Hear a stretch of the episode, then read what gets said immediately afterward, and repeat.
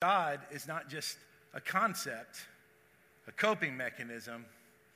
God has always been revealing his presence to his people.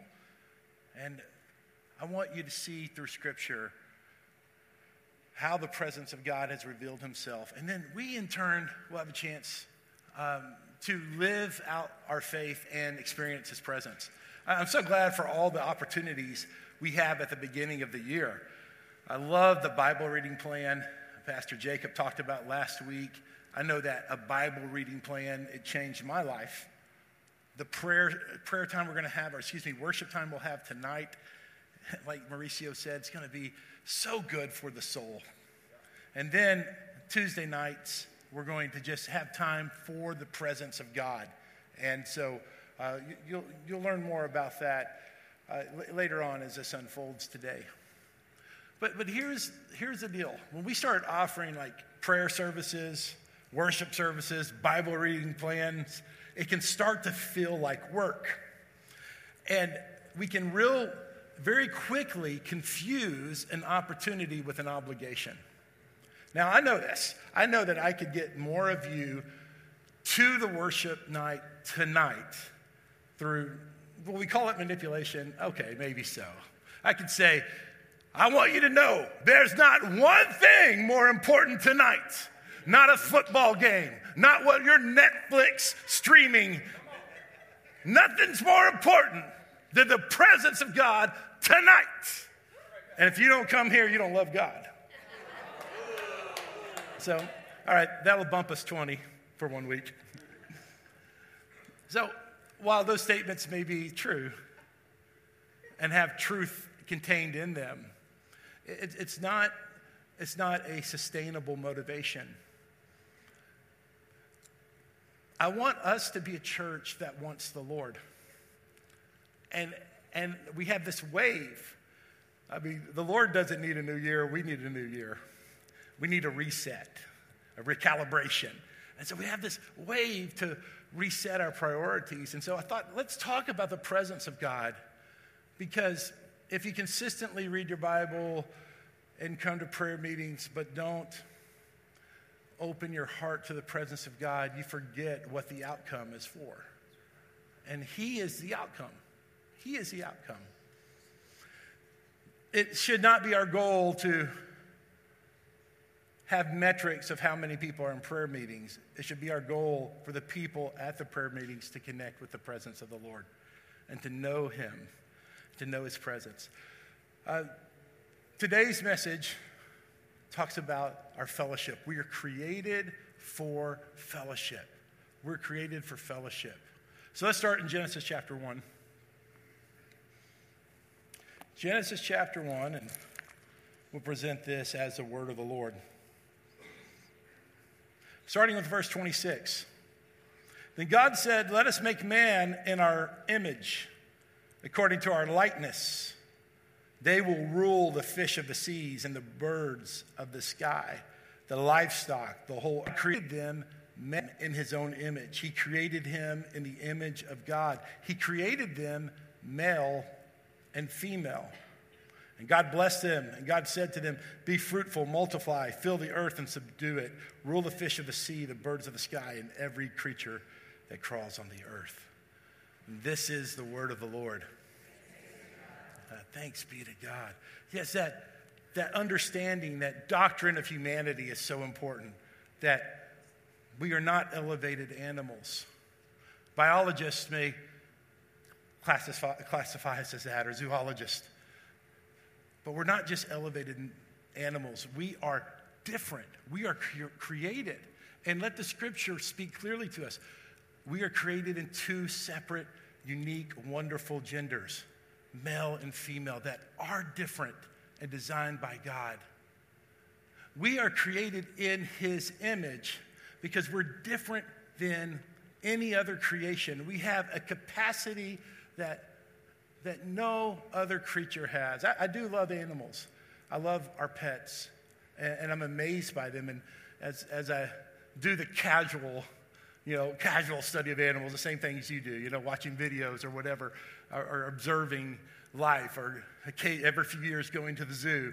I just see like how creative God is, how incredible God is, and um, how much responsibility we have towards creation to care for creation, to care for animals, to be kind to them, and, and how much joy they bring us. That, that's, that's a beautiful gift from the Lord. But we're different because we have this capacity to fellowship and to relate to God. We have this ability. We have a soul within us that connects to God. And so, God, in His wisdom and sovereignty, created us differently so that He could have a different type of relationship with us. There was a pastor in the 20th century named A.W. Tozer, and he, he, he said this statement. It's a, it's a neat statement. God waited to be wanted. God waited or waits to be wanted. Now, this statement meant something to, to me. I read this in a book in a small group that I'm part of, a CLC small group for men. It's a book called Knowledge of the Holy.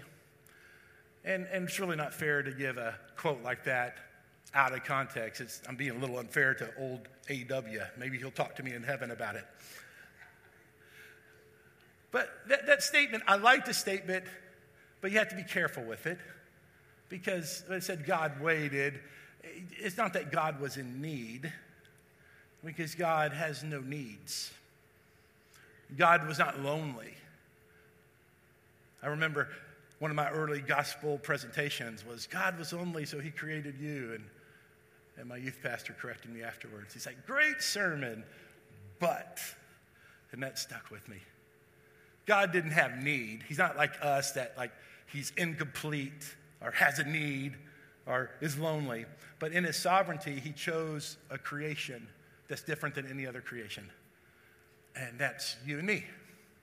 And he waited for us to choose him. And for some of you this morning, he's waiting for you to choose him. So we'll continue the story. Now we'll go to Genesis chapter 3, starting with verse 1. And this is the story of how sin entered the world. Sin entered the world because God wanted us to choose him. I know that's simplistic, and truthfully, we could talk hours per night, week after week after week, and, and take that statement and pull it apart. But in essence, we've been given this gift of free will, and it, it comes from the Lord. And so we, we have the choice whether we choose God or reject God. And this story started in the Garden of Eden, starting with verse 1. Now the serpent was the most cunning of all the wild animals that the Lord God had made. He said to the woman, Did God really say? How many know that that is the beginning of our fall when we begin to doubt if God is really reliable? Trust that He is. Taste and see. Examine the Lord back to the scripture. Did God really say you can't, you can't eat from any tree in the garden? And the woman said to the serpent, We may eat the fruit from the trees in the garden, but about the fruit of the tree in the middle of the garden, God said, You must not eat, eat it or touch it, or you will die. No, you will not die, the serpent said to the woman. In fact, God knows that when you eat, eat it, your eyes will be opened and you will be like God, knowing good and evil. The woman saw that the tree was good for food, delightful to look at, that it was desirable for obtaining wisdom. So she took some of its fruit and ate it. And she also gave some to her husband who was with her, and he ate it. Then the eyes of both of them were open, and they knew they were naked. So they sewed fig leaves together and made coverings for themselves. So we see this world that was without sin, a world of innocence. And that's why our children, it's so important that we protect their innocence at, innocence at such an early age and, then let them maturate at the pace God wants them to. This is, this is an important consideration because once the knowledge of good and evil come and our innocence is taken away, the world changes. And this happened for all of humanity uh, when sin was chosen, Sin was chosen, and that sin um, causes shame to come over us, and it causes us to want to hide. It causes us to want to hide from the Lord. And, and I know this is that some of us here, some of us watching, are hiding from the Lord. We're hiding in our regular rhythms, and we're hiding in what is obvious. So it's not a physical hiding, it's a spiritual hiding from the Lord. We think God's going to reject us. We think that God can't forgive this. And I want you to see from Scripture today that though you may be hiding from the Lord, the Lord is searching after you. The Lord is after you. And, brothers and sisters, the Lord is not just after unbelievers, He's after believers who are in sin. Please know that. That God is not just for those who are not convinced. God is searching over those of us who could lead a small group or preach a sermon, but we're living in sin and we need to repent. He's after us, He's after our hearts. That brings me to my second point. We're pursued by God. We are pursued by God. He is looking for us, He is going after us. Let's go to verse 8. Then the man and his wife heard the sound of the Lord walking in the garden at the time of the evening breeze. It's a good time to go for a walk, isn't it? Maybe not in January, because the evening breeze is pretty cold, but you guys know that idealistic time of the evening when the weather's just right and the breeze is there. And um, maybe you'll remember the scripture the next time you have that opportunity to go for a walk and know that the Lord is walking. He's in, in your neighborhood, He's on the green trail. He, he's, he's looking. He's looking. He's looking to connect with His people. He's at the parks. And so here we were, go back to the scripture, walking in the garden at the time of the evening breeze. And they, here, here it is, hid from the Lord among the trees of the garden. And so the Lord God called out to the man and said to him, Here's a question Where are you? Where are you? That's God's question to us. Where are you? Where are you in the busyness of high school? Where are you as you're raising children? Where are you as an empty nester? Where are you now in your years of retirement? Where are you? God is asking because He loves us. Because He is, can we say, waiting to be wanted. He's, he's looking for us. He's asking where we're at. He's wanting to connect to us. And, like, I don't know about you, but just even hearing that, I'm feeling unworthy. But that's what's so amazing about His love is that He loves us when we don't deserve it, when we want to hide, when we want to cover up. He's after us and He's looking for us. So I thought I would share a second Tozer quote with you since the first one was so short and maybe not fair, but I do believe in this one. It says this We pursue God because, and only because, He has first put an urge within us that spurs us to the pursuit. The impulse to pursue God originates with God. Man, I've talked to some people who were in bad situations spiritually, and then they were in bad situations relationally and in their life. But, but they still wanted God's approval.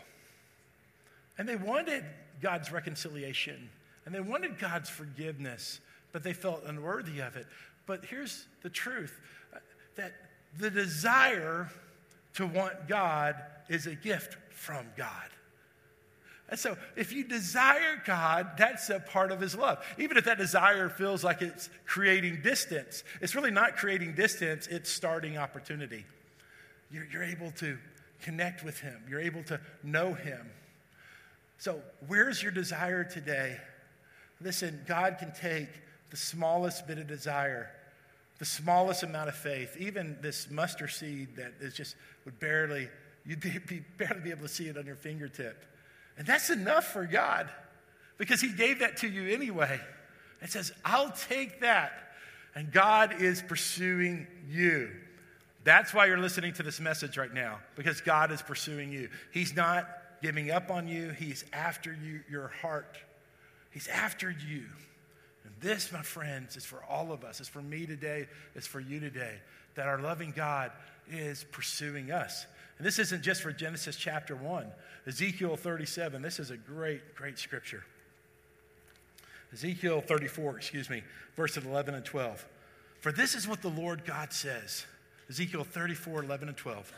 See, I myself will search for my flock and look for them, as a shepherd looks for his sheep. On the day he is among his scattered flock, so I will look for my flock, and I will rescue them from all the places where they have been scattered on a day of clouds and total darkness.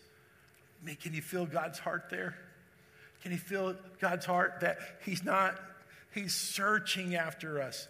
God is not trying to disqualify us as much as He's trying to draw us in to His heart, and to the flock. And this is His heart, His desire for us. And because of this, because God is after us, then here's point number three. We know this we are covered by God. He covers us, He covers our nakedness. Metaphorical nakedness. We sang about that early, earlier. You came to me when I was naked. It's referring to the scripture we're about to read. This idea that cover ourselves with fig leaves, shame and exposed. And so we try to hide and cover ourselves with fig leaves. Let's go back to Genesis chapter 3, verse 10. Genesis 3, t- verse 10, and this will remind you of what happened after sin entered the world. He said, and I heard, he said, I heard you in the garden, and I was afraid because I was naked, so I hid. Now, this, this, is, this is now man's attempt to cover up sin, hiding and the fig leaves. But I want you to see God's grace and power and love and covering and provision right at the beginning of sin entering the world. Look at verse 21. Verse 21, this is amazing. The Lord God made clothing from skins for the man and his wife, and he clothed them. The Lord God made clothing. Isn't it amazing to know that God has made your covering? He's made your covering, and He's clothed you and covered your sin in a way that is much better than your hiding. It's much more complete than your fig leaves. It is the covering of the Lord, but it costs something. It costs something. It costs the life of, those, of that animal or those animals. That covering cost something. Blood was shed. Blood was shed for you. And this was a foreshadowing of the last sacrifice, the last covenant, the last time blood would have to be shed for sin, and that was through our Savior, Jesus Christ. The Apostle Peter talks about this in 1 Peter chapter 1, verse 18 and 20. He says, For you know that you were redeemed from your empty way of life inherited from your ancestors. How many know that generational habits continue to repeat themselves until God, the gospel, changes people's lives. That's just, that's just an observation. That's an observation from life. And we see that in the Genesis account. For those of you who will read Genesis, you'll see Abraham and you know Isaac repeats some of the same sins Abraham does. This happens until something is broken. You know, you were redeemed from your empty way of life, inherited from your ancestors not with perishable things like, and he gives the most valuable things in the world, like silver or gold, perishable things, but with the precious blood of Christ, like that of any unblemished and spotless lamb. Oh, guys, we're covered. You know, some of the terms that we that we become accustomed to, and they're good, like it's covered in the blood. Well, that, that starts to take a different meaning, but this is this is a meaning birth in Genesis 3 and then culminating at Calvary through Jesus. We are covered by the blood, meaning this is that the covering of our sin was costly. It cost something. It cost, cost God something. Cost his own son. Jesus sacrificially gave his life for us. And man, we're covered. guys, I don't want us ever to get tired of that story. That, that's why, you know, weekly communion reminds us that we are Jesus centered, Calvary centered, resurrected, gospel centered people. Hey, if the sermon tanks and the music was no good, we still have Jesus. Amen? We still have Jesus. He is what we're about. He is our covering, and He covers our sins. He covers our sins. I, am glad to know that in a new year. I needed this new year because I needed a reset. I needed a way to identify time. I needed a way to mark my days. And uh, what I need more than anything is I need a, a clearer picture of Jesus and who He is in my, in my life, and not to grow accustomed to the story, not to grow, not to take for granted what He's done for me, but to live a life of gratitude towards Him. And he, He's covered us, and He's covered us well. Here's my last point today. Verse, verse four, excuse me, point four is this: is that we are provided for by God. We're provided for by God. He provides for us. Look at, let's go back to Genesis 3, verse 15. I know we're not in sequence here, but this is one of the most remarkable scriptures in the Bible foretelling the gospel. God talks to Satan, who was personified in a serpent. And God tells Satan what the future is going to be like. And in fact, I chose this scripture in the NIV instead of the CSB because I like just a little bit more how it's crafted. And this is God speaking to Satan. He says, I will put enmity between you and the woman, and between your offsprings and her. So this is setting up kind of the battle we're in. Uh, the offsprings of Eve, which is us, and the offspring of the serpent, which is demonic powers and principalities and spiritual darkness in the world. He said, I'll put between your offspring and hers. And he, you know who he is? That's Jesus. He, the offspring, the offspring of Eve, will crush your head and you will strike his heel. So Satan may have struck Jesus' heel, but Jesus put his foot down and crushed his head. This at the beginning, at the beginning of the creation story when sin entered the world, right away, God was foretelling to Satan his plan and then proclaiming to us his plan for the world to overcome the world. I want to close with this amazing scripture in Romans chapter 16. It's a prayer of blessing over people, but it's a prayer that I want to pray over you today, too. The God of peace will soon crush Satan under your feet. The grace of our Lord Jesus be with you. How many are so glad that God is on your side? And that the enemy, though he attacks and though he strikes, though even on the cross, Jesus was punished for the sins of the world, the resurrection power of Jesus crushed the power of sin and crushed the power of darkness and crushed the power of the enemy. And listen, I want you to see this in your life as the enemy attacks, as the offspring, offspring of the serpent, the spirit of the world. The enemy attacks your life, attacks your call, attacks your dreams, attacks even sometimes your faith, causing you you know, maybe to temporarily doubt the Lord or doubt the promise.